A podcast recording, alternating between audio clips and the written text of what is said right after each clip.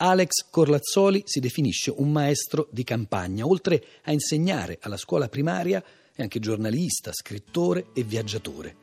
Tra i suoi libri possiamo segnalarvi La scuola che resiste, pubblicato da Chiare Lettere nel 2012, Tutti in classe, pubblicato da Inaudi nel 2013, Gita in pianura, per la terza nel 2014. Ora, insieme al suo ex alunno Mattia Costa, ha pubblicato da poco, per Ad Editore, un dialogo, un dialogo che si intitola così. Sai maestro che da grande voglio fare il premier? Con Alex Corlazzoli ha parlato per noi Cristina Faloci.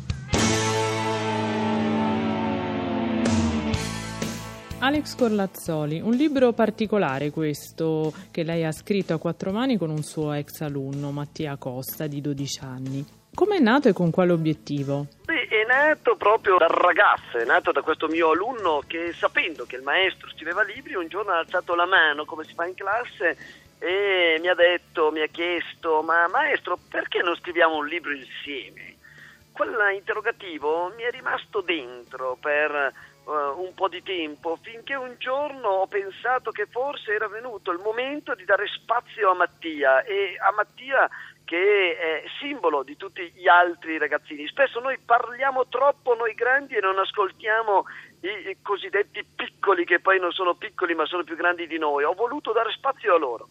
Una delle cose che da sempre mi, mi irrita è sentire chi dice eh, voi sarete il futuro. Io ho sempre detto ai miei ragazzi voi siete il presente, dovete pretendere di essere il presente. Scrivere un libro con un ragazzo significava questo, tradurre quel voi siete il presente dando spazio soprattutto a Mattia. Ne esce in effetti un rapporto articolato ma sincero tra appunto un maestro e un alunno, ma concretamente come si è svolto il vostro laboratorio di scrittura? Credevo che fosse il libro più semplice da scrivere ed è invece stato il libro più difficile di quelli che ho scritto, perché non era per niente facile riuscire in qualche modo a eh, tenere insieme eh, due scritture diverse, quella di un bambino e quella di un adulto, tenere insieme un modo di parlare eh, totalmente differente o in qualche spazio, in qualche modo diverso. Sono partito dalla pietra grezza, proprio come fa uno scultore, pian piano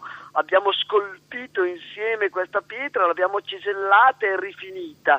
Eh, ogni capitolo non, stato, non ha avuto un inizio e una fine, è stato un continuo rivederlo, un continuo rifarlo, un continuo lavorarci proprio come l'artigiano fa con una scultura. Alla fine ne è uscita questa diciamo opera perché eh, si tratta veramente di un'opera nel senso proprio di, del termine artigianale, insomma, dove eh, ci siamo accorti che avevamo messo assieme veramente delle chiacchierate con la consapevolezza che qualcuno le poteva leggere. Tra i desiderata di Mattia alla fine del libro c'è anche l'auspicio che i grandi comprendano finalmente il linguaggio dei ragazzi. Eppure quello che colpisce in questo libro è proprio l'assenza di locuzioni tipiche di linguaggio giovanile. Non so se è stata una questione di editing o se Mattia si è un po' autocensurato sapendo appunto che la destinazione era un libro scritto. Ma diciamo che stava proprio in Mattia questo eh, modo di eh, parlare, questo modo di esprimersi, questo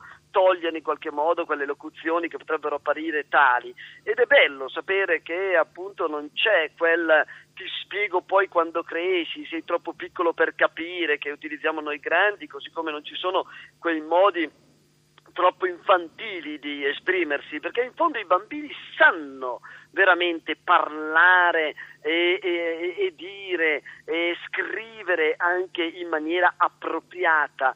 Quando gli si chiede loro di essere veramente, di fare un passo in più, di essere grandi, di essere eh, pur rimanendo loro, nelle loro ingenuità, nel libro ci sono tante ingenuità tipiche dell'infanzia, ma che Mattia ha tradotto molto bene e devo dire che ho veramente toccato ben poco i discorsi che ha fatto il mio ragazzo.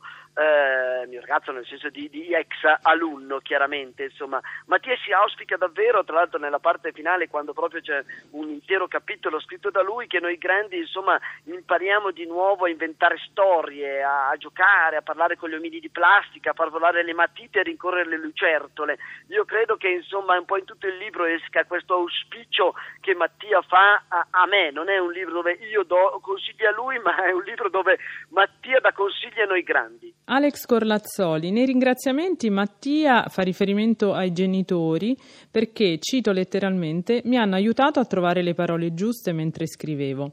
Ecco, questo libro è stato anche un viaggio condiviso alla ricerca delle parole? Questo libro è stato un viaggio soprattutto utilizzando tra l'altro spesso quelli che sono gli strumenti dei nostri ragazzi e le parole sono nate spesso da un sms, sono nate qualche volta dalle mail, qualche volta sono nate da qualche messaggio scambiato via chat, altre volte da delle chiacchierate o passeggiate o incontri fatti in biblioteca, ma quella parola che si trasmetteva proprio attraverso anche eh, i modi 2.0 che utilizzano i nostri ragazzi, insomma, si è trasformata ed è cresciuta ed è entrata nel libro proprio proprio in maniera ricercata, eh, ricercata nell'andare proprio a trovare quel modo di esprimersi che non fosse complicato, ma che fosse il più diretto possibile per parlare ai suoi coetanei e allo stesso tempo ai miei coetanei. Mattia è simpatica la cosa perché appunto si è trovato